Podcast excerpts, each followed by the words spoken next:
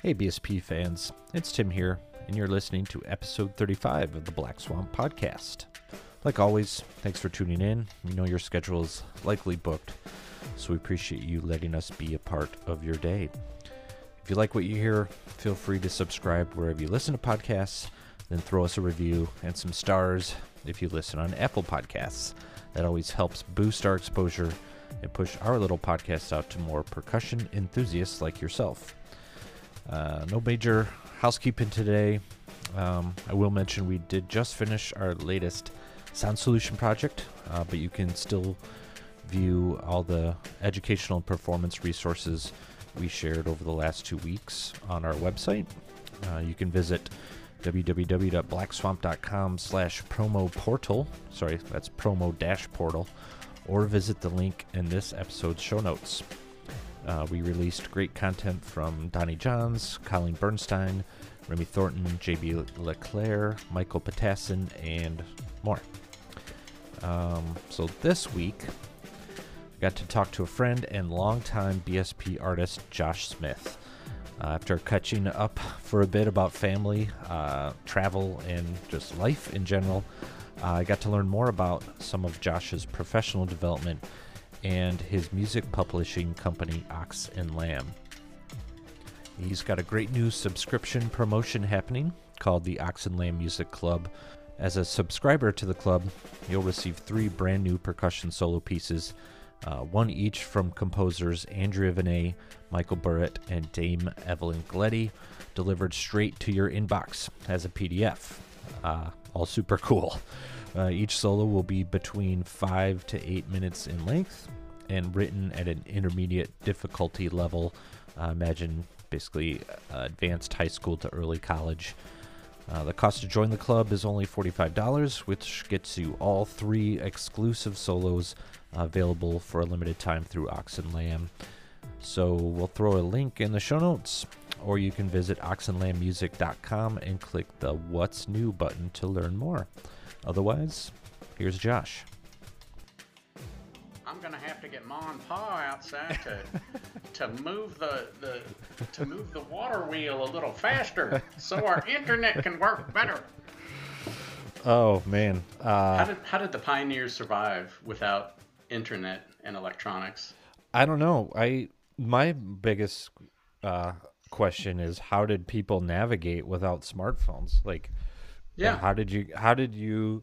Not you, Josh. Just people in general. Like, yeah. Get how did we not use Google Maps uh, ten years ago? Like, how did I even find McDonald's? Yeah. I don't have it no was idea. it was just memory. It was all memory. Yeah, And- memory. we we remembered things. I uh, I just I sometimes I talk to my dad about this when we would go on vacation. He would get these AAA TripTiks. Oh, I love those. uh, yeah, so it was like, and this is even before, you know, you had before GPS. Then you had like yeah Google Maps, and then you could print out directions to stuff. So that was Yeah. probably ten or twelve years ago. But yeah, twenty years ago, yeah, you you would. E- well, I don't even know how you got. You couldn't email, so you just like wrote Yeah. AAA, like carrier pigeon or something, and then That's right. Or phone call. Yeah. phone call. Woo, ever- that's scary. You ever talk And to then- like a tr- you ever talk to like a trucker who's been trucking for you know decades, twenty years, thirty years? No, I try to avoid Some- truckers. No, I hope mean, there aren't any have- truckers listening, right? If you have Yeah. to, like at a family reunion. No, I'm serious. You talk to an old trucker and you say, "Oh, we're thinking of going blah blah blah." Like pick anywhere in the country, and then they'll Right. go, "Oh yeah, so you're going to take 64 over to 75, da, da, da, and they'll just they'll start naming all the highways Yeah. because they got it.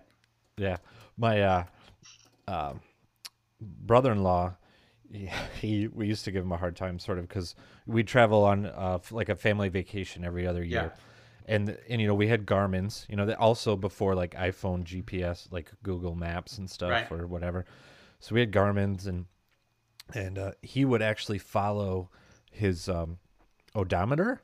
So he knew like okay, it was like 55 miles to the next exit, and he would follow his odometer. And if it if the exit was at actually like 54 miles or like something was up, he would pass the exit because his odometer hadn't reached 55 miles yet. So it was like, uh, okay, like I'm not that hardcore. Like I'll actually watch for signs, I guess, but Th- Wasn't Um, that on an episode of The Office where he turned into a lake? Yeah, like, yeah, yeah. it's totally. telling me to turn right, right now. so they end up yeah in a pond or a. So You know, um, those those AAA TripTiks, you know, those they had one advantage over like the maps you get, you know, from the Bureau of Tr- Tourism or gas Right, station right. maps. The AAA TripTiks had where the rest stops were. oh yeah, sure. That's one of the things that I loved about it. It's like, oh, okay, All, I- all, all the key features, important stuff. Yeah. right, Or yeah. or get maybe would they have gas stations? Because that's where yeah, I get a little I, symbol I get for gas and food and rest stop. Yeah, yeah. Because I'd get stuck sometimes. Again, when we, I mean, we don't travel too far from home regularly anymore. Yeah. But uh, when we are going to North Carolina in a, like a month, and there is one part of like West Virginia, right past Charleston, where there's no gas stations for like uh, a feels like a hundred miles. And then you know Right. I there was one time where um, it was like deliverance. Like we pulled off this Yeah. gas station, and it was like off the road by a little stream. And Yeah, you know, it was yeah. just like mainly bait that they sold, I, and I hope right. they had gas. Yeah, so it was yeah. like, I was like, oof. I hope we. So now I've, I've learned my lesson. Yeah, I get. I make sure I get gas like right outside Charleston. yeah. West You know, they say so- time is not possible, but uh, w- when you go to one of those gas stations, Yeah, you're going back in time a little bit. yeah, yeah. It was. I, I don't know. I was just like, lock the doors, girls. Like, I don't know what's gonna happen. I might not get. I have to pay inside, and I might not come out. I don't know. I love That's you. I, I love you guys. We've had a good run, folks. Yeah. right, right. So speaking of traveling, we're go ahead. Are you? Where are you going in North Carolina? Uh, we go to Holden Beach, which is Okay. right on the on the ocean front. Like there's a kind of a you know place we can rent uh, beach houses. We've done Nice. it since I since I was kind of my girl's age, like junior high, Cool. and we go yeah, pretty much every other year. There was a stretch like when I was in college that I didn't go. Maybe my my parents would go with their friends. They still go Yeah. they, every year. My parents go. I thought you were going to say they still talk about those trips. yeah, those are the They- best they ones. That's blast. yeah, that's what I tell my that's what I tell my girls. So like I'll reminisce with my wife. It's like, remember when we used to do that by ourselves in the BC without kids? years. Yeah, Yeah, before children. Yeah, right, right. Uh, Yeah. s- Well, So I was go. going to Yeah, say, if you're going to go near Asheville, North Carolina, I highly recommend the Asheville Pinball Museum. Oh, I actually I saw that on a map because we were talking about taking a day because usually we we kind of caravan down sort of. Yeah, And we yeah. stay, my family, so it's like my sister and my brother-in-law and their two kids, and then my wife and my two kids, uh, our kids, and my mom and dad, and then my mom's two sisters, so my like my Yeah. aunts. So we sort of caravan down, but we meet like halfway at a hotel the first night. Yeah. And I was like, you know, we could, and that's in um, Virginia, just north of Mm-hmm. uh, North Carolina. Yeah. And Asheville's like, it's maybe like a two-hour drive from there. And I was like, you know what, we could spend do an overnight in Asheville, and there's like tons of like waterfalls and nature mm-hmm. type stuff and cool things. And then I did see this pinball museum on the on the map. And I was like, "Who the heck goes to a pinball museum?" So, Josh, Dude. tell me all about this pinball We, museum. we did a family trip in that area, and my wife set it up. It was a total surprise. And we got there, and she's like, "Here it is," and I was like, "Oh, that's pretty cool." And you looked inside, and there's a bunch of pinball machines, the, you know, Yeah. all the old school ones. I'm like, "Oh, cool!" And inside, I'm thinking, "Okay, so you gotta, where do we get our quarters? You know, we gotta Yeah. get a roll, roll of quarters." She said, "No, you pay one fee to get into the museum, and everything is free. Yeah, awesome. Like you, you pay whatever, 15 bucks each or something." yeah, But then in the back, they have all of the old uh, stand-up video games, and uh, Yeah. I mean, if you're into that sort of thing, oh my goodness, I could have spent I- all day there. Yeah, I'm. I think I would be once I got there. Right now, it doesn't sound very exciting. Um, but Touching no, all I the think- buttons everybody's touched. yeah, right. You you have a hazmat suit on. I didn't. Well, I didn't even think about that. Yeah, uh, COVID might be an issue, but uh, but I'm sure we would have fun. I'm sure my girls would think it was a blast. And it that actually reminds me too. My wife.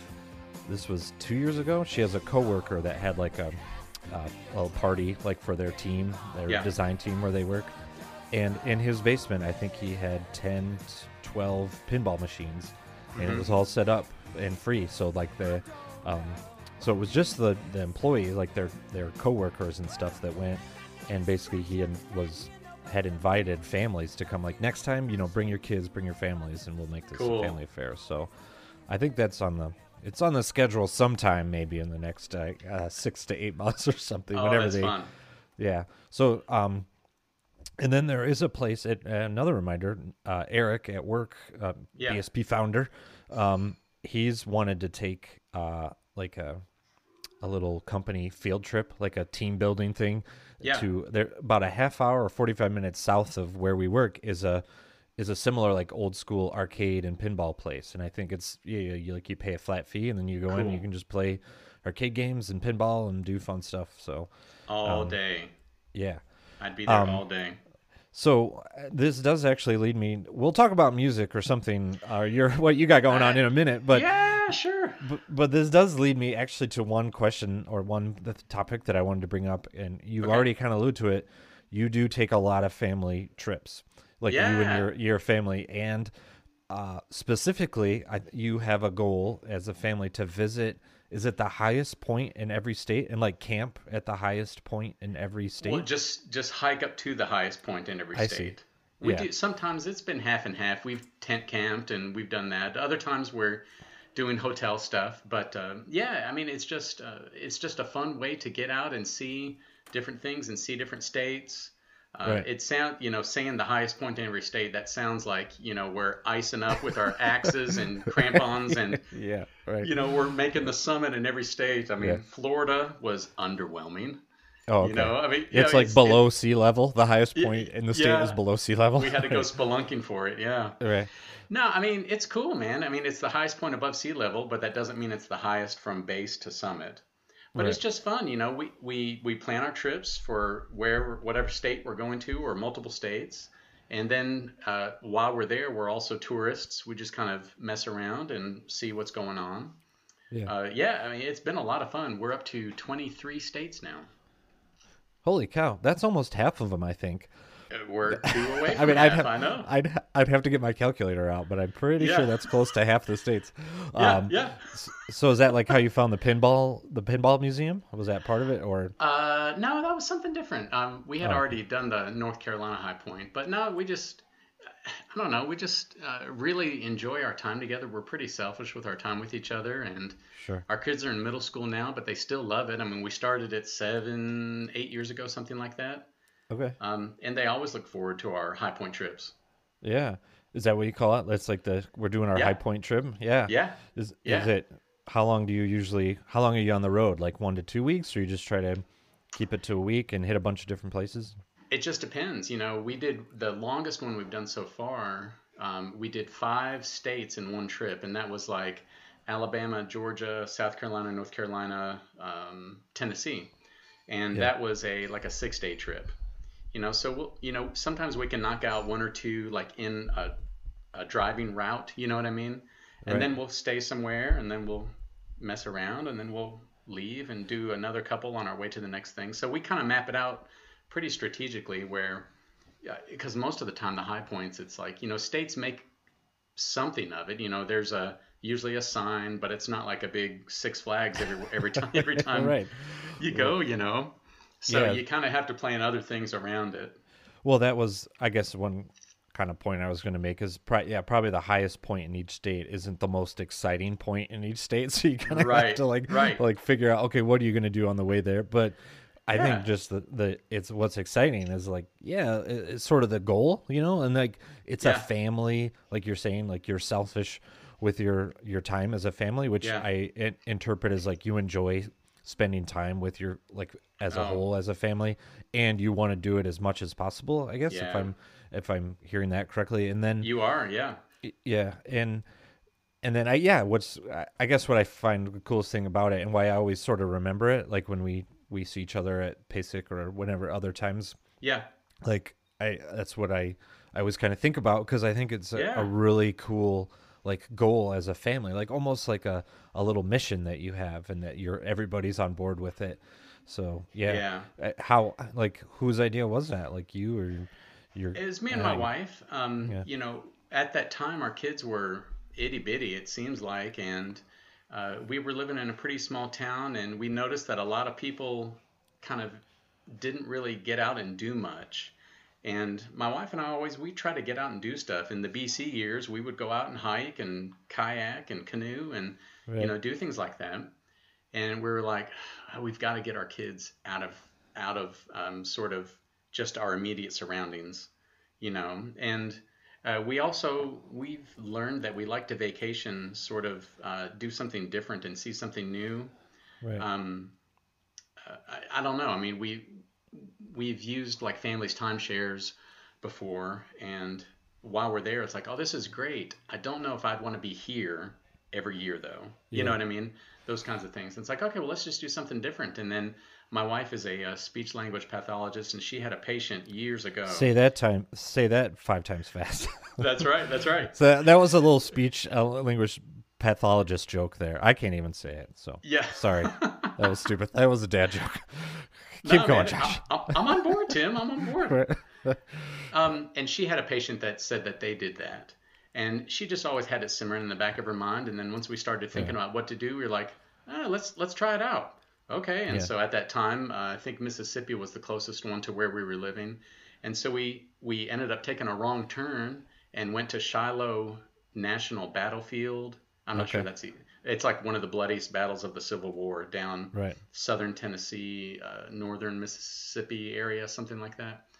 And uh, so that was kind of on the way there, and we just stopped and we got out and walked around and thought, oh wow, this is pretty cool. So that helped kind of form the vision of everything. Okay, so I'll go here's here are the high points on the map. Boom, boom, boom.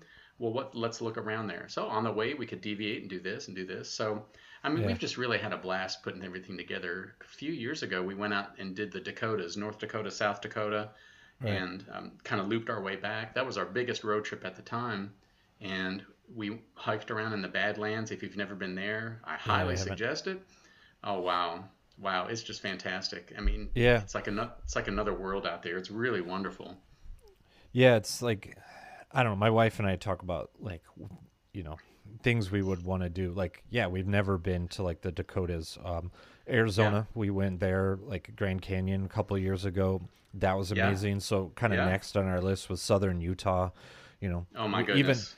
even cities like we've never like I've been to Washington D.C., but literally like the train station.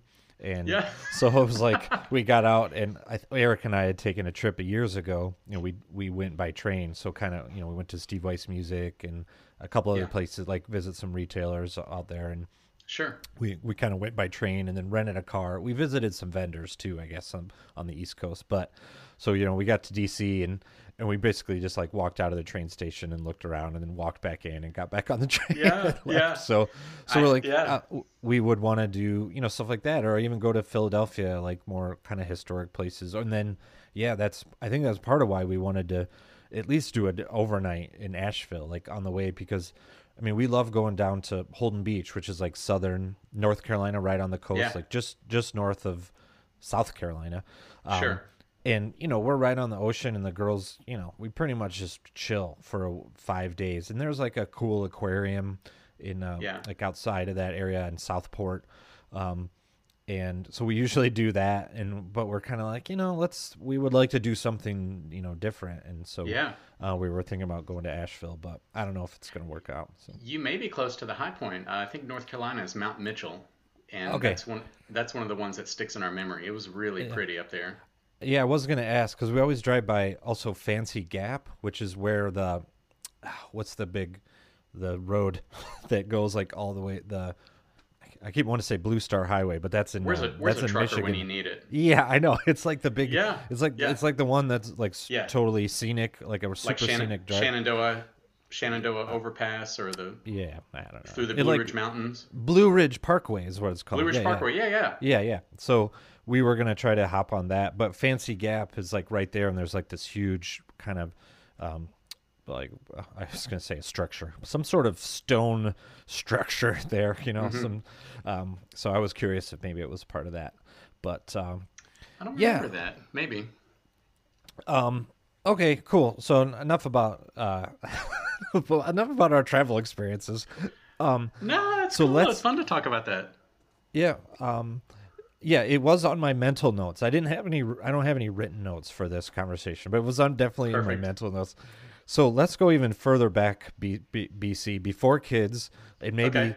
be, maybe not before college, not that B, far BC, Yeah. but yeah. like, I know you you live in um, Kentucky now, Yep. and- Lexington, Kentucky. Yep. right? And you went to. I know you went to school in um, North Texas. You got your doctorate at North Texas. Right. But I'll be straight up. I don't. We've known each other a long time, and I don't really know much that much more about like sort of your backstory and, and Oh, kind no, of where you went okay. to school and grew up. So, I don't know. Bird's eye view. Like, what? Tell tell me kind of how you got started in percussion. How you you know. I don't know really where you're from. I can tell Yeah. you're from the south a little bit because you're Okay. because of the way that you talk. Um, Yeah. Sorry, was that that was totally rude? Sorry. Uh, That's all right. okay, I you can- make fun of me now, Josh. I can I can I can turn it on and off. It's okay. do a do a Midwest act. No, I'm just kidding. Um, Yeah. Just talk through your nose the rest of the interview, and then you'll sound like me. Perfect. Um, Perfect. I can do uh, that. s- uh, so yeah, just give me a little bit of backstory. Oh, I forgot who it was. I was listening. It's like a few episodes ago. Somebody started percussion like in grade school Right. and like second grade, and that's that was my story as well. Oh wow. Um, Yeah. Cool. I was born in North Carolina, and my folks ended up moving up into uh, the Buffalo, New York area, and Okay. that's where I was in grade school, and I started in second grade. Um, and it was just so I think about it all the time. It was so serendipitous. It was like uh, they had band tryouts, and I was like, ah, I thought about it. Now I'm not gonna do that. And then band tryouts were done, and so we just went about our school day. And the band director went to every single classroom in the second grade and said he was saying, "Hey, we need another drummer. We need another percussion person.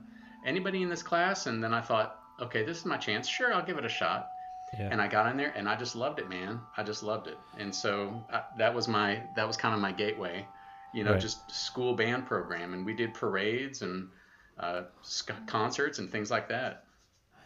um, that was second grade. Second, Or that- yeah, Oh, holy cow. Yeah. nine years I'm, old. I'm trying to remember who that that conversation was with because I do kind of remember them.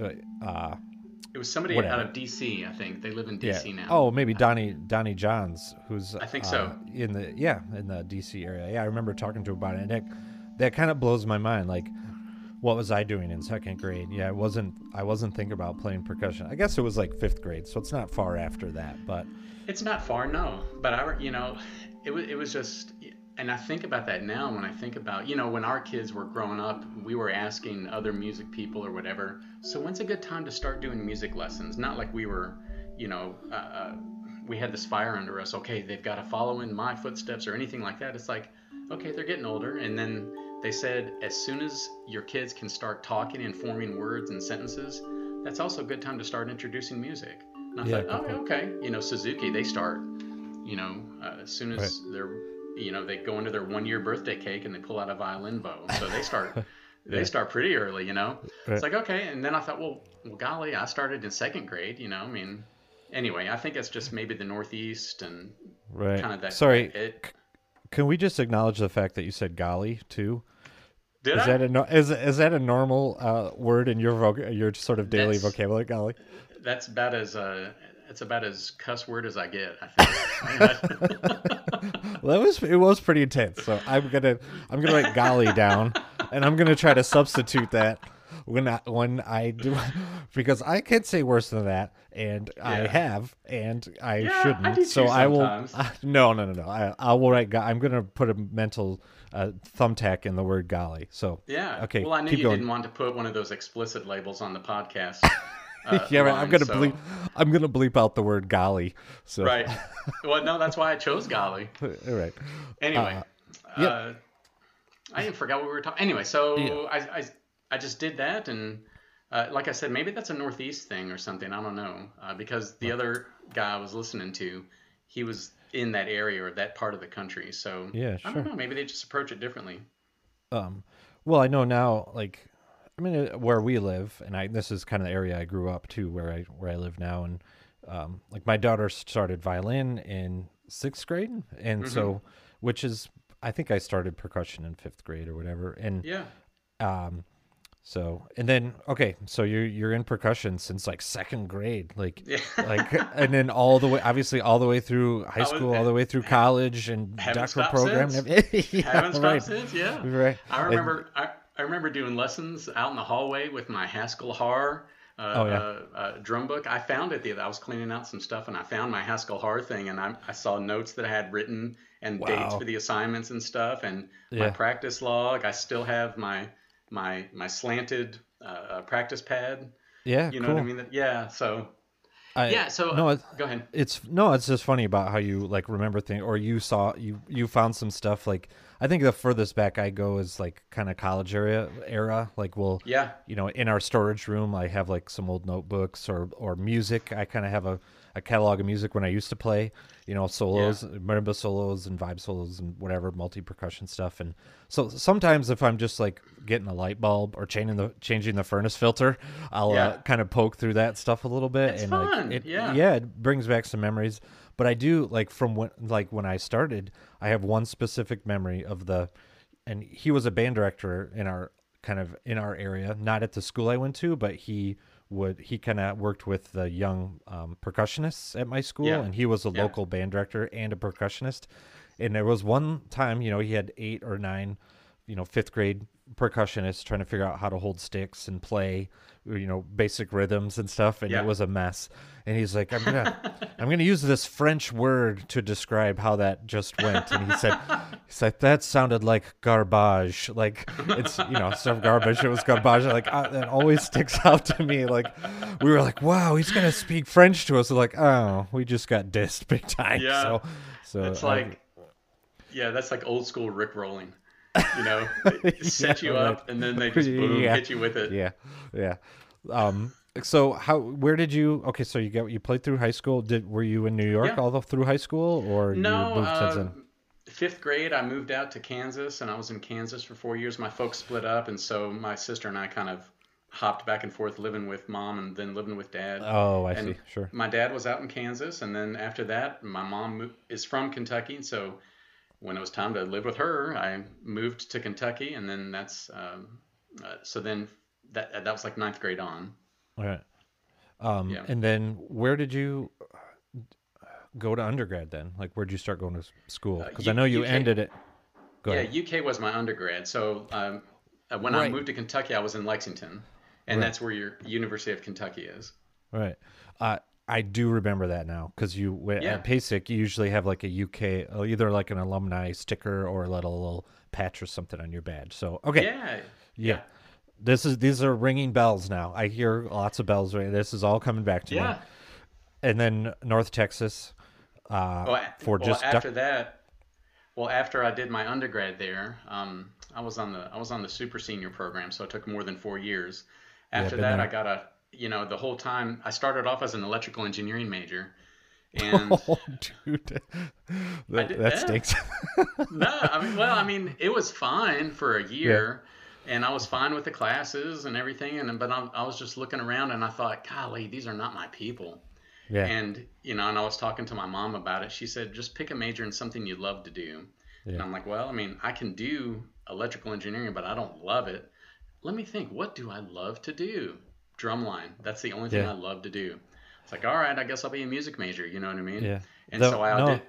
That's exactly what happened to me. Sorry, I don't mean to Yeah. interrupt, but like I yeah, I played all through through high school and that's like the only thing I excelled at. I tried to play sports and I it didn't work. I and I Mm-hmm. um was just like, you know, I had to work at music. I had to practice obviously, but it was like it sort of came a little more naturally to me. And yeah, I my dad is a or was an audio engineer, like a speaker audio engineer Cool. Yeah. and I was like, I, I was kind of into drafting and drawing also in high school, Yeah. like art, but then also mechanical drawing and drafting and stuff. And I was like, oh, that's what engineers do. I'll be an engineer like my dad. And I, Mm-hmm. I think even then, like my freshman year in college, I think my dad was like, "What is this kid doing? Like, what? Hmm. this is this isn't your So- jam. Like, you're not wired like that." And I I wasn't, man. I got into calculus, and I got into like you know uh, some engineering classes, and I was Yeah, you know yeah. even being in the engineering building, I was like, "Oh, this is this is not me." and so I, yeah, I switched to being a music major my second year, and my dad that- was like, "Yeah, about time." Like, Isn't that Yeah, funny how your dad saw that before you did? yeah, yeah. You know I'll I tell him. Yeah, my wife's a graphic designer, and I've told her many times, like when you know I was sitting down with my folks, kind of figuring Yeah. out maybe a possible career path and stuff, and my dad's like, I think you should look into graphic design because you, Mhm. you know, you're you're kind of artistic and you're you like Sure. that, you know, drafting and drawing, and you, um, he's. I was like, no, dad, I'm gonna be an engineer like you. Uh, Right, So right. Yeah. Yeah. Door. I've always said if I didn't do music, my my second my other career choice probably would have been some kind of graphic artist or Oh, yeah. architect or something like that. Yeah. Yeah. And it's uh I don't know, wait I mean and at Black Swamp, you know, I don't I don't have a marketing degree and I don't have a design degree and I I and I've used my wife um like before, like to do work for us. Sure. And and but then I've also kind of picked stuff up along the way. So I, I do kind of get Yeah. to to do some of it. I'm I'm just I'm dangerous enough. I know enough to be dangerous, like using photo Photoshop and InDesign and stuff like that. but- yeah, yeah, for sure. if there's major heavy lifting, I I try to pull my wife into. So Right. uh, yeah. okay. Yeah, twist her arms. yeah, I do sometimes actually. Um, uh, okay, so you were gonna be an engineering major, and you were like, Yeah, this one year me." of that. Yeah, so then I decided, okay, I'm just going to do music, but I refuse to be a band director. It's like, all right, Yeah. fine. So Same. spent spent my yeah, spent my five years. Like I did my first year. I was on the six year plan, so I Mm-hmm. feel like I had my first three years and then my three senior years. and that I just man, I just I enjoyed it so much. I just took my time with it, and I didn't get into the music stuff until a year later. So it took me 5 years anyway. And then uh, the whole time I'm like, no way am I going to be a band director. I still don't know what I'm going to do with it, but I'm not going to be a band director. So I graduated, got my first job as a band director. Ah, nice. And uh, yeah, I, I was the assistant director, and I conducted one of the bands, and I did all the percussion stuff and general music stuff. And Yeah. at, at the time in Kentucky, uh, every teacher had to have their master's. There was some Education Reform Act that was enacted by the state government, and uh, you had five years to get halfway through your master's degree, and then you had another five years to complete it. So K through 12, everybody had to have their master's. Didn't matter what they taught. Uh, and I was getting to the end of my fourth year, and I had gotten married at the time. And um, I said to my wife, I said, "Look, I'm not even anywhere close to getting 15 hours in in a master's. You know, I'm, I'm thinking we should just kind of, I could just cut ties, just go into a master's program full on, and then figure out, just go back to band directing after that. You know what I mean?" yeah. And she's like, okay, well, I'm in, you know. So then I auditioned a couple places and went out to James Madison University out in Virginia, in the Shenandoah Valley, close to the Oh, Blue okay. Ridge Parkway. Yeah. Yeah, very cool. And uh, and so that was for your masters.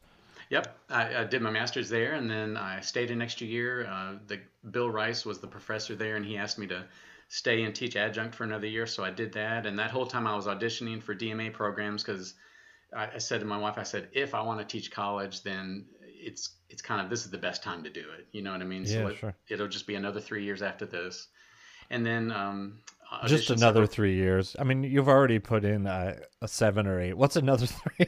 What's another three?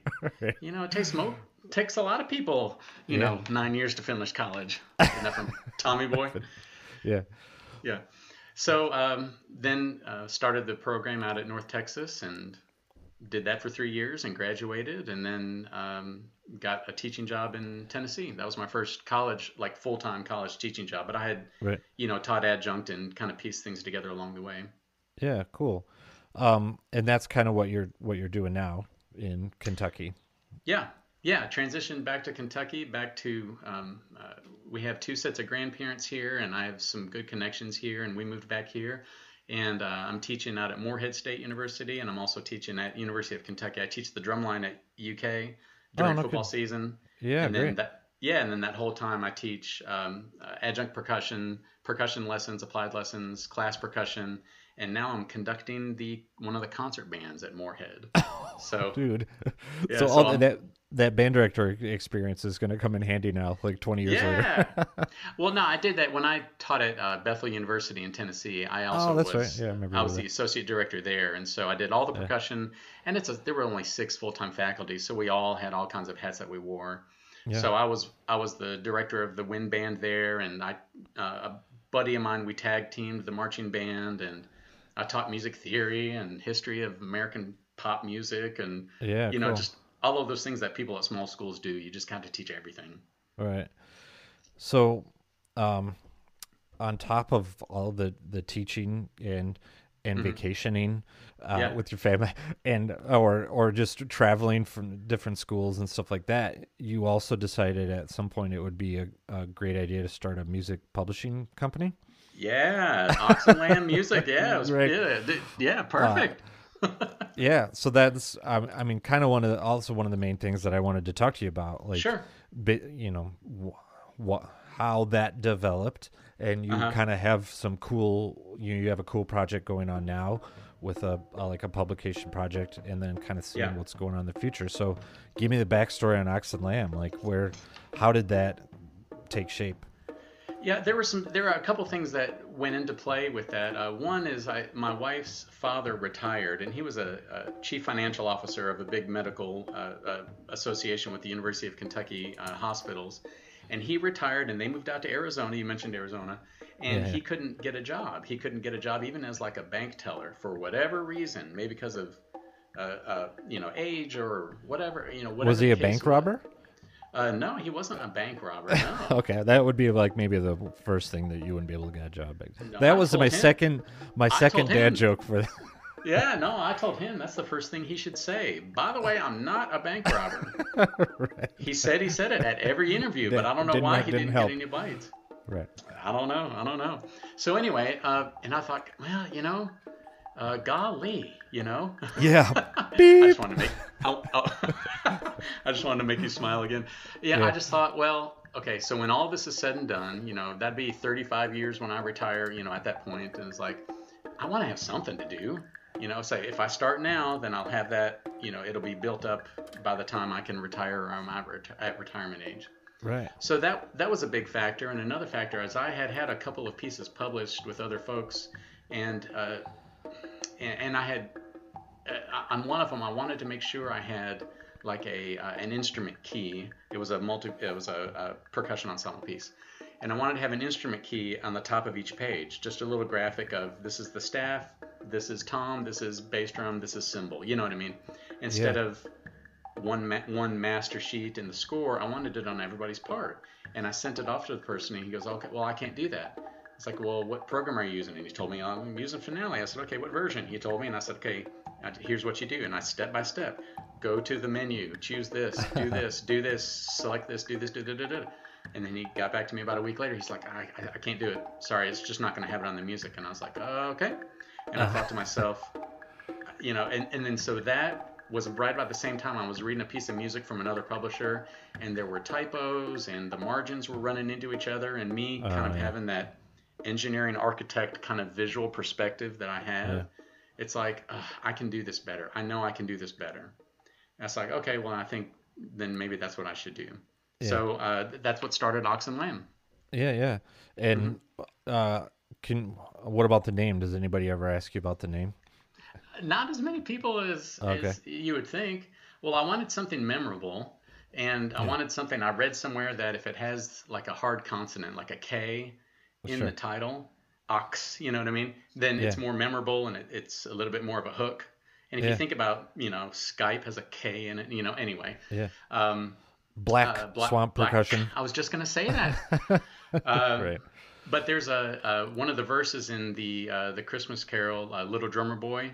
Yeah, uh, sure. it says, "Mary nodded, parumpa pum pum. The ox and lamb kept time, parumpa pum pum." And I don't Yeah. know, that was just always a cool image to Yeah, me of of you know uh, of that. So I thought, okay, that's memorable. And then I talked to somebody who was a graphics person, and they designed the logo, and we went back and forth, and um, that just kind of, you know, that that's where we are today. Today's episode is brought to you by Primephonic, the streaming service designed for classical music. Primephonic is here to save classical music for the streaming era. The app features high res audio, radio on demand, curated playlists, and podcasts with famous artists. Times are tough these days, but Primephonic pays classical musicians in a fair way, paying per second and not per track. This is a huge deal compared to the other services that only pay artists per song. The app features a massive catalog featuring some of our favorites here at the shop, like John Cage, Steve Reich, Evelyn Glennie, and Ivan Trevino. For a limited time, Black Swamp podcast listeners are getting two months free of Primephonic with the exclusive promo code Black Swamp. Visit the link in the show notes, enter the promo code, and you're good to go. Again, that promo code is Black Swamp, all caps and all one word. Primephonic, the streaming service designed for classical music.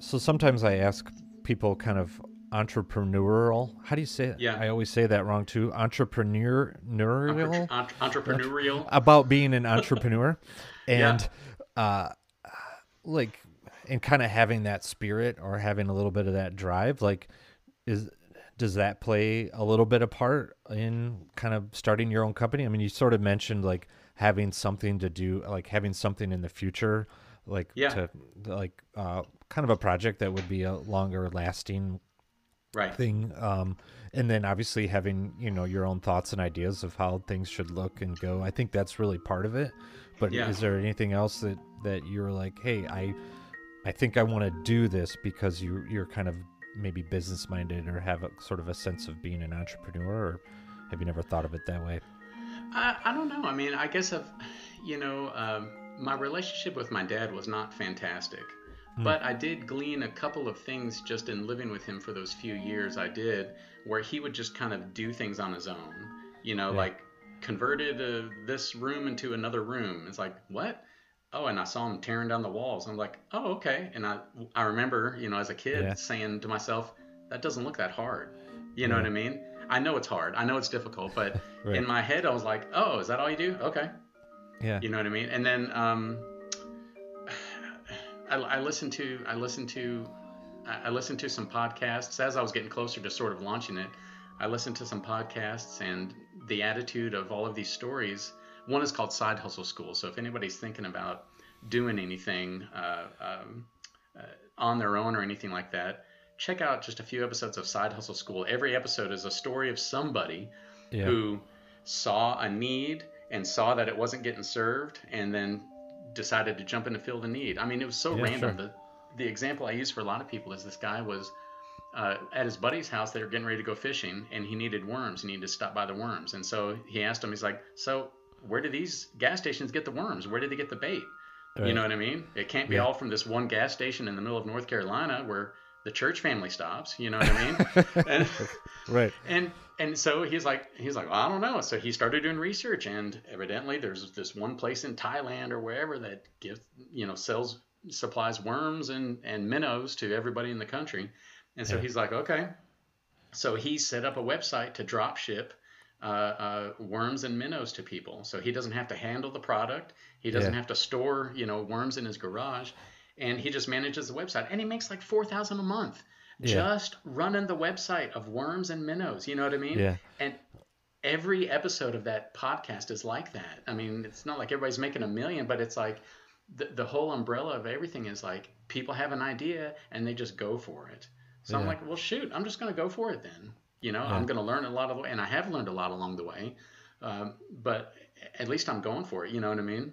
Yeah, no, I think I I respect and admire that because I feel like that's exactly how Black Swamp got started. Even even before I started working there. I mean, when Eric um, was just building some instruments for himself and then kind of showing them the people, and then it, essentially a hobby, and then exactly like you're saying, like kind of filling a need or seeing some gaps Yeah, sort of yeah. in the in the instruments within the industry and and maybe something that he can offer to to fill those and that's really how it got started and then yeah taking a taking a pretty big pretty big step to be like okay I'm going to I'm going to devote all my time and resources and energy into making this Yeah. happen so um no Well, I think to- it's uh, super cool and to further kind of uh, keep the, the plug chain going on Right, this right. Uh, on this podcast, uh, the BSP Collective that was my first real major project.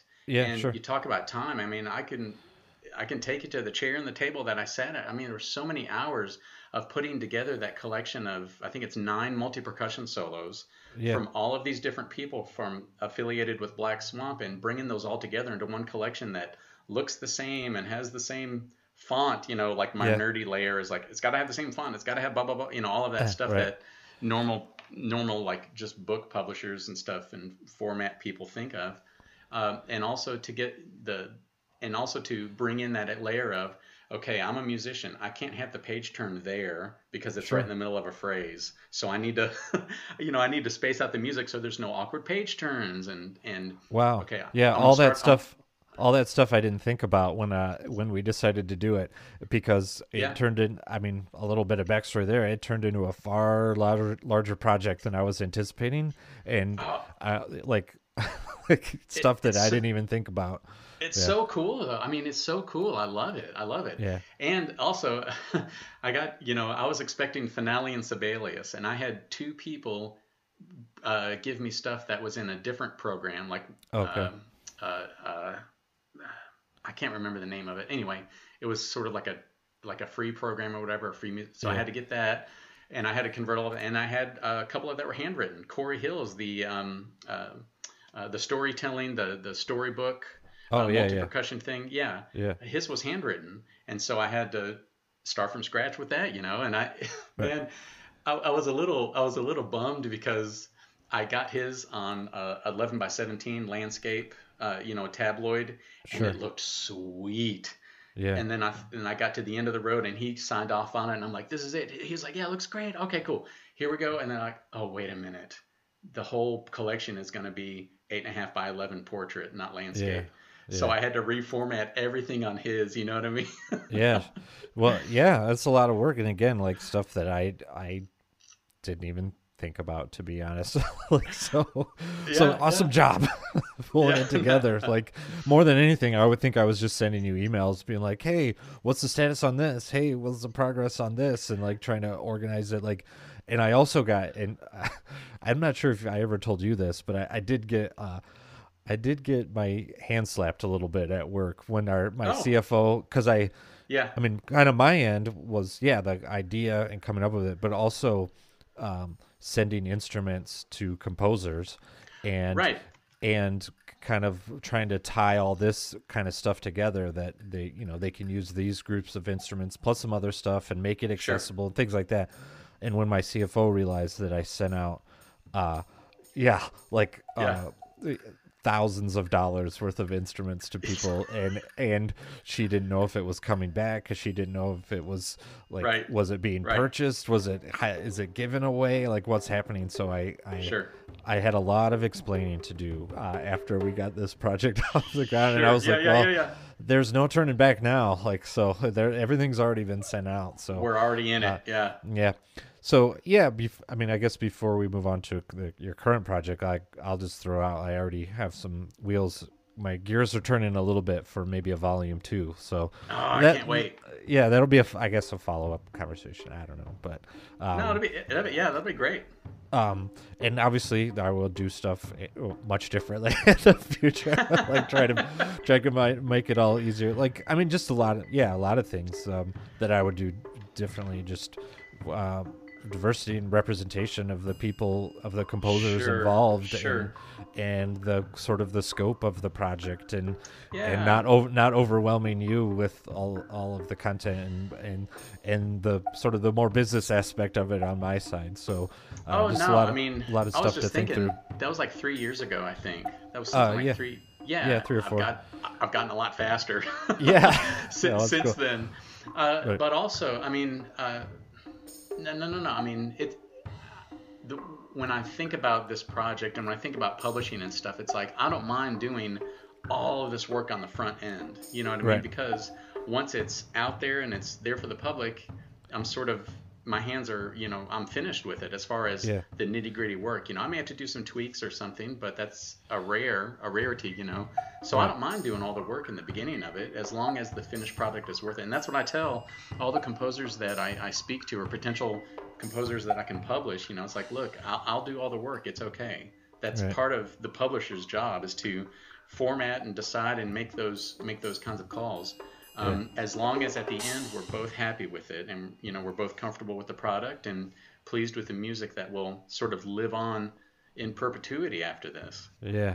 Well, that's that's an interesting point because I'm not I'm I'm used to doing everything myself too, like just as far as um, you know, kind of growing and building um, you know, marketing efforts within Black Swamp Percussion. Sure. and- Yeah. And like basically, yeah, putting everything together and um It's a lot. Yeah and so i'm used to kind of like kind of that hands-on aspect and then Right. so being able to like let something go uh, i think was a, that was a little difficult for me to it was a little bit of an ego adjustment too but, but like and then not and feel like i was following up with you like all the time so and what's No, crazy it, it is there was so if it's been like maybe three or so years since it published like I mean, it took a year and a half or or more almost to like even get to it to be published. Like it was an idea Absolutely. that I remember talking to Jamel at work about it, like probably two years before everything got published. Like, hey, what would Jamel? What would you think if I sent out a bunch of gear to some of our artists and educators who I know are composers?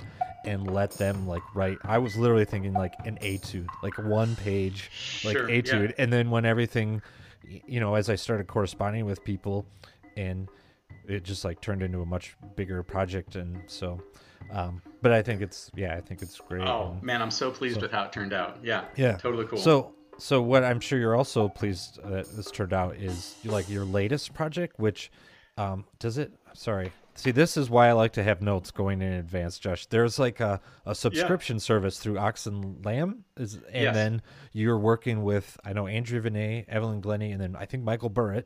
yes. uh, and they've all written solos for Yep. Ox and Lamb, and then the it's kind of a subscription thing where they're they're gradually they have maybe already been released, but tell me about Yeah. that project so I don't like you talk about it so I don't slaughter. it. Okay. No, I call it the Music Club, the Ox and Lamb Music Club, and my my Right. my wife keeps telling me I need to change the name, and I might change the name. I don't know. I think I should because because my my initial thought was so. Here's the genesis of that. You know, I don't know if you know, like every now and then you get to see an ad on Facebook. It's like a T-shirt club where Yeah. you pay. 15 bucks a month from this company and you get a whatever whatever t-shirt maybe it's a theme like they're all like random space things or whatever or you know out, outdoorsy things or just logos or whatever.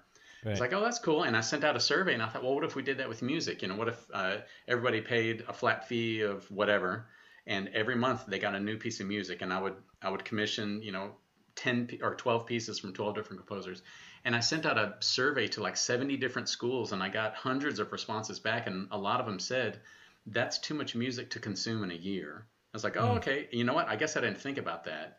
Uh, you know, they, they said if we're lucky, you know, we'd get to maybe two or three of them, and the rest would just live in the filing cabinet. I was like, okay. So then I just thought, okay, how about we just did three heavy hitter folks? And uh, so really, it's kind of like a three for one. You pay 45 bucks and you get three pieces of music. So Yeah. think about it, $15 for each person, uh, for Yeah. each solo. And I wanted it to be a substantial solo between five and eight minutes, and all the composers came in on board with that. And uh, uh, this can be something that you purchase and you whether you play it immediately or not it's something that you'll have. And the kicker is it's only available for this one year. Uh, uh, my original intent was to release the first one in january release the next one like in may like kind of in quarters like every four months and release the third one in august and september uh, but I'm finding out, at least I'm trying to read people's minds. I'm sure you all do this as well. It's like, why aren't Yeah. people buying more castanets? You know, Right. uh, you know, it's like I don't think they're buying it because they don't know what the music is yet. The T-shirt, you know, you get the gist of it. It's going to be Yeah, a, sure. a color that'll be fine. Some logo, fine. I know what a T-shirt is. But with music, I think people are a little bit more uh, discerning and intimate with it. They know the composers, but they may not know the music. So I'm I'm in the middle of formatting Mike Burritt's piece. I'm almost finished with that. That was going to be released in May anyway. I already have uh, Evelyn's piece finished and it's ready to go. Um, as soon as I finish Mike's, I'm just going to release all of them. And from here on out, the Music Club, uh, name TBD, is going to be as as if you buy it, you get all three pieces uh, January 1st, or whenever you buy it within that calendar year, you're going to get Yeah. all three at the same time. And I'll have previews and videos and sound samples of all three uh, Yeah. uh, immediately, so that people kind of know what they're getting into. But Yeah. um, I'm I'm so excited. The music just turned out so well. Mike's is a little bit, and I wanted it to be like hot shot high school, early uh, college folks, freshman, sophomore, junior year of college. Um, Mike's is a little bit more difficult, and he's like, he, we were talking. He's like, man, I wrote it hard. What can I say? I, I just can't help it. I was like, okay, Right. man, no problem. I think everybody will understand. Yeah. Um, I, I'm so happy with that. I'm so happy with Andrea's piece, and I'm so happy with Evelyn's piece. I mean, everything has just really, really come together so nicely. Um, and I've already contacted folks for the next year. This is something I plan to do every year. You do the $45, the three for one deal. Um, And then after this year, I mean, I told all the publishers they get all of their music back and they can do whatever they want with it. They may publish it through their own things. I'll probably do an ask, you know, say, hey, I'll only ask once, but I would love to keep it in the Ox and Lamb catalog, you know, and then that'll be a different price point and a different set of, you know, royalty stipulations and things like that. Sure.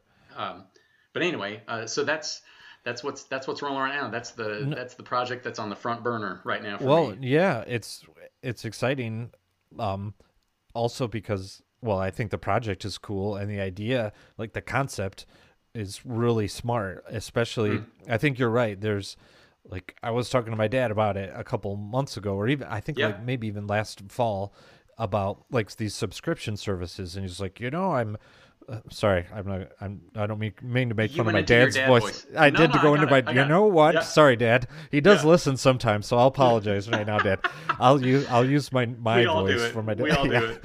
so um i already made fun of your voice josh so now i i Okay. can i'm like a um so he's like you know i i am subscribed to this like um i think it's like biblical archaeology review magazine or something Yeah, and yeah.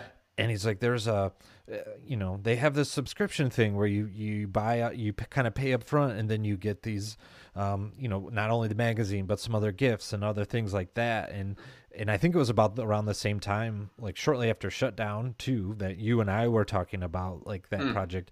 And so i think it's really smart. And i don't know if i mean i think you were planning it before the pandemic obviously. Mm-hmm. Yeah, I oh, think yeah. you were. But even so i think it's a great kind of uh, like pivot for the company like for Mm. ox and lamb like you know you have obviously um you know you're I don't want to say normal publications, but like ongoing publications. Sure, but then yeah. you but then you have something different that's like the yeah, subscription based and something unique Yeah. and special. And um honestly, we're probably going to steal it. Black Swamp is going to steal, sort of steal your idea because Okay, after we talked about it, I went Yeah. back and and I was like, I mean, not we're not going to publish music, obviously, but like just No. kind of the i- idea I think is really kind of smart in um, yeah. and it keeps We'll things 50, fresh. we'll do a 50-50 split, Tim. That's fine. No, That's fine. Yeah. no, no, no. Because on our end, I kind of equate it like from us, um, and I, I don't know if I've talked about it on the podcast before, but I'll, or I, I'll do like you said in with through Morehead, we did a, uh, like a, I did a presentation, like kind of a, a Zoom hang and talk about product and yeah. stuff. And I think I did mention like our creativity, like as as craftsmen and as woodworkers and musicians, Yeah. and and kind of finding an outlet for that and it doesn't always that outlet isn't always like our main catalog sometimes it's limited edition product or That's sometimes right. Limited it's edition. like yeah. yeah so it's like or um you know sometimes we got to charge a little bit more of a premium for it so um or we we're like okay we're not going to sell thousands of these you know over the next couple years or whatever you know Right. so it's kind of a more of a specialty thing so again the limited edition aspect comes up so that's how i kind of i kind of equate it in my in my mind like Absolutely, so yeah. if if we were to do something like similar you know it would be kind of really creative like product based or like kind of limited edition stuff and Well, I think um, of those things like hand those hand carved uh, drums that Eric did. Um, Yeah, I saw so yeah, many videos of him just chipping away. You know, I mean, I Yeah. thought, man, if I had the cash, I'd get one of those because I mean, Yeah. you look back on some of that limited edition stuff and it's like i'm like i have a djembe that i bought from a company that's out of business now you know they're Sure. completely gone off the map and not coming back i'm like i'm Yeah. kind of glad i have that drum it's got special wood special blah blah blah you know what i mean Yeah, cool. it's cool stuff Yeah, yeah, and I, I think again, it's sort of an an outlet for our creativity. Um, and, for sure Um, yeah, I mean, for like our anniversary, we've you know for our twentieth, and then recently our twenty fifth anniversary, we did some congratulations Yeah, thanks. It was a it was a super exciting year. Like last year was our 25th anniversary, so um, yeah. Yeah. and we were able to release like some limited edition products and and do Cool. that type of stuff. So um, yeah, I think it's kind of special what you're doing with Ox and Lamb. Like Oh, similarly, thanks. like uh, trying to do you know some do something cool and different and yeah and feature like artists and and the music they're writing. So yeah. right right So it, it'll be ongoing. You're already talking to Ev- people about ev- Oh yeah, yeah. I, I I already have somebody signed for next year. I um Yeah. so this year I sort of crossed my fingers and was like, okay, I hope they write stuff that it's a nice collection of three pieces. And so Andrea Right. wrote a vibes piece, Mike wrote a marimba piece, and Evelyn wrote a marimba piece. yeah. and cool. so next year I was like, okay, I don't want to pigeonhole myself into that. I want to kind of uh, uh, reach out to the rest of the community or people that are maybe bent the other way. So I was like, okay, next year's just going to be a drum year. 2022 will be a drum year. Yeah. And so I asked um, somebody to write a uh, drum set solo, just a four piece drum set solo, uh, ride, crash, hi hat. Yeah. And uh, I asked Peter Erskine, and he said yes. Oh no So- way! Yeah, awesome. Yeah, wow, we're so Peter- Yeah, we're getting all the we're spilling the tea here on the Black Swamp podcast. I love it, yeah, I love it, uh, an exclusive. Yeah, that's, right. great, breaking, man. Breaking news. And then Yeah. I have two other people. Um, they haven't signed contracts yet, so I don't want to say. But anyway, I'm Oh, just so excited, and Yeah. um, I, I think people are getting behind it, and people are always excited when I mention the composers, and the people they're like, "Oh wow, oh wow," you know what I mean? I, Yeah. I plan on, you know, talking about. Uh, the next step, I plan on. Uh, you and I talked about PASIC in person this year, and I plan on having a booth at PASIC Yeah, this very year. cool. Um, just m- mainly to kind of uh, put a, a face to the face to the name and just get more of my community because this is my you know this is my uh, community base you know Right. uh, percussionists in high school and college and beyond you know what i mean yeah. um, yeah. No, I I think that's as far as trade shows go, and especially PASIC. Like that, I've Yeah. always that's the value I've always seen in PASIC. Like sure um i mean of course there's a sort of a monetary uh i mean there's an expense obviously but Sure, you know yeah. we also work with some of our retail partners there and and we you know we sell products um and stuff like that. But for me like the value is like yeah meeting people that i already know uh, and our artists and our supporters Yeah. and like yourself there, but then also meeting new people or meeting students that use our product and are like sort of excited, you know. So you, you kind of see this new this new excitement from uh, students or younger players, or even you know, like educators or you know older players that that still love percussion instruments and then Yeah. come by and play stuff and ask questions. And so, um, I, I to me that's like one of the biggest benefits of going to going to PASIC. So. Tim, I've thought about this. I don't care how digital our world gets in the future. I don't think Sure. there's ever going to be a replacement for just face to face making human connections like that. So Yeah, sure. I, I'm right. I'm right. I'm on board with it. I'm right there with you. Yeah, thanks. Yeah, thanks, Josh. Hey, you're welcome, Tim. yeah. Uh, uh, all right, man. Well, I, I do kind of have one other question before Sure. we maybe put a little bow on this. Like, Okay. and I it's one that, that I do I kind of like to ask. Um, I don't know if I ask it of every guest, but um, Okay. sometimes I like to find out about inspiration, like what maybe what um, uh, people are are watching, what they're listening to. I mean, you mentioned podcasts earlier, the the Side Hustle School podcast. Like, Yeah. are there other other things out there, even not uh, in the music world or in the music world, that you kind Mm-hmm. of find a, a consistent source of inspiration or um, from? There's an author called Jon Acuff, A C U F F, and he's out of Nashville. He's written seven. He's just released his seventh book, and uh, one of his books was called uh, Start, and it was all about inspiration on how to start a project. And I kind of got on board learning about him when he wrote his most uh, recent before this one book called Finish, and it's about how to finish a project. And he did a bunch of research and things like that. And his new book is called Soundtracks, which I'll probably pick up this summer or something like that. Yeah, talking cool. about sort of the soundtracks we have in our head, the things that we tell ourselves, you know. Um, I, I really, and I just listened to his podcast. He's a funny guy and he's really quick and he makes a lot of really quick references. And um, anyway, I'm just, He's a lot like John- me. yeah, it's, yeah, carbon copy. Carbon copy. So for, for the last couple Okay. of weeks, J- Jon Acuff has been my jam. Just uh, uh, Yeah, listening cool. to that and doing a lot of that. Yeah, yeah, for sure. No, I mean podcasts are um like the guys at work. I've probably mentioned this on on this podcast before like Yeah, um they uh sit and you know work and listen to podcasts all day. Like I mean Right. uh, we we got to have some rules and regulations. We're OSHA approved like um Yeah. like you know if you're doing doing certain tasks you need to you know not be listening to something you need to be in tune to what you're doing but right. if it's wear kind of a a- shirt, you know. yeah, you know, yeah, yeah, Wear shoes. Have have shoes and a shirt on, Yeah. exactly. Right, Um, right. But if they're, you know, they have an opportunity of, you know, it's kind of general assembly stuff or packaging or or whatever uh, kind of routine type things. you know, Staff meetings, right? Yeah. Yeah, yeah, yeah, Yeah. Just tune me out, guys. tune me out. It's totally cool. Um, the they listen to podcasts and from everything politics, uh, religion, Yeah.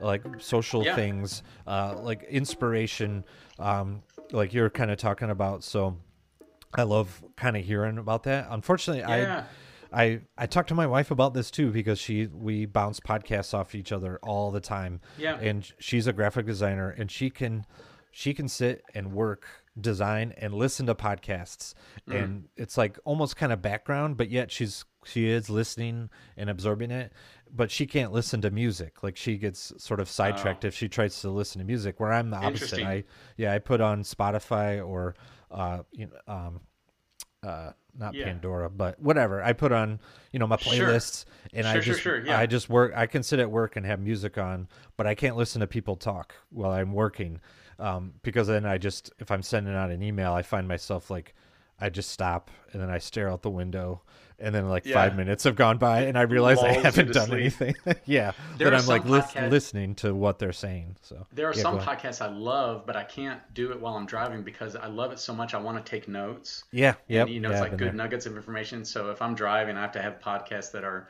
sort of like you're just telling me a story or something like Yeah. that.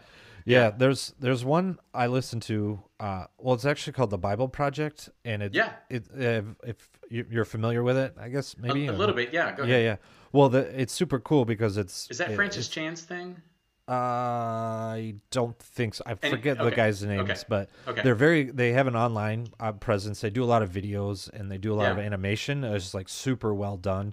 Oh, and cool. then and then they kind of do these deep dives into into you know scripture and things like that. And Yeah. so I, I do like I'll listen to it uh, going to and home from work sometimes. And yeah, totally. I'm like.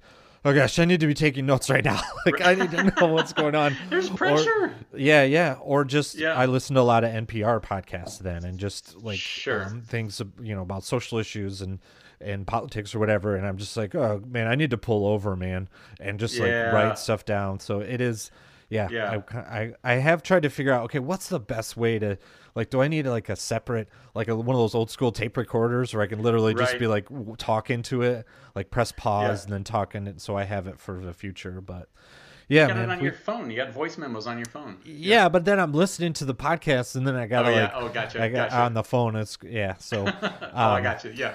You mean while um, you're listening? Yeah. yeah, so That's funny. um, yeah, cool. I yeah, it's good to hear. Um, and anything else you want to to want to shout out or to you know kind of we can find all your deets, all your Ox and Lamb deets on on the webs and the socials and everything. Oxandlambmusic.com. Yeah, just oxandlambmusic.com. Just that's your one-stop shop. Yeah. Uh, for me and all of the limited edition music club uh, Yeah. music for this year. Edition club. Yeah. Okay. So the title the of this project is expanding, and It is, Yeah. Yeah. Yeah, it's the know. 2021 Ox and Lamb Music Club limited edition as dubbed by Tim Church. Wait. TM, what? How did- trademark. how- yeah. Copyright. Uh, Yeah.